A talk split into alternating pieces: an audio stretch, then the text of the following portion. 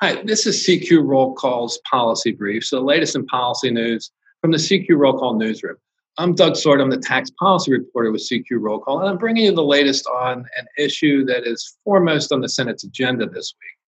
And that's the $650 billion coronavirus relief bill that uh, Senate Majority Leader Mitch McConnell unveiled on Tuesday. Now, we have a, a really quick turnaround on this, uh, especially for Congress. Uh, uh McConnell uh, told reporters uh, on Wednesday that uh, he expected a vote on this uh, Thursday afternoon.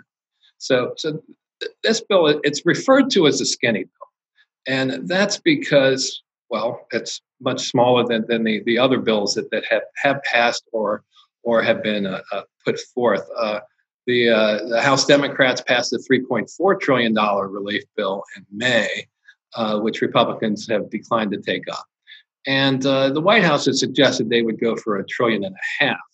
But uh, when uh, the Senate GOP put forth uh, this package of half a dozen bills in July uh, that totaled uh, a trillion dollars, there were 20 GOP senators, according to McConnell, who wouldn't go for that level of spending.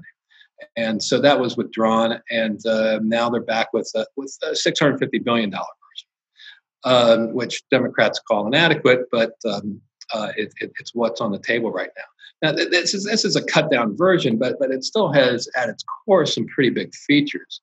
There's the uh, $300 uh, boost in weekly unemployment benefits, uh, uh, which is replacing the the, uh, the $600 weekly benefit that expired.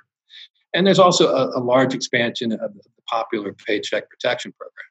But, but there's no new round of, of, of the big economic impact payment checks. So so uh, uh, single people won't be getting $1,200 checks if this bill passed, and and uh, uh couples won't be getting $2,400 checks. But uh, it's not like this bill was going to pass anyway. Uh, the vote on Thursday, it's it's a bit of a show vote. It's on cloture, which um, in the Senate, on a legislative matter, you need 60 votes to end debate and go to a vote. And so, if you don't have 60 votes, you, you probably won't get a vote on your bill.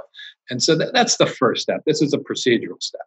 And, and, and immediately after the bill was uh, introduced uh, on Tuesday, uh, Senate Majority Whip John Thune said they weren't going to get the 60 votes. They, they didn't have the 60 votes. Um, and uh, that Mitch McConnell has, has said he's hoping for 51. And he supposedly is optimistic about getting that. At least that's what Thune says.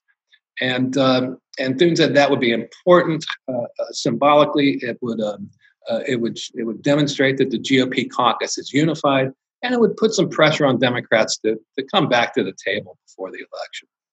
Uh, now, now, that that might be a little easier said than done because uh, Senator Rand Paul has already said he's a no, and McConnell can only afford to lose two other votes since they only have 53 uh, uh, Republicans in the Senate.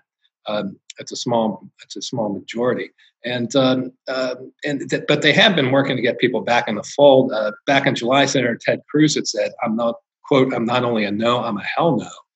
Unquote. But but but Cruz says he's now on board for this package. Uh, uh he he did get a um, uh, a provision of his that he likes very much on homeschooling uh, tax a, a, tax break for for those who do homeschooling, and that apparently got him back on board here.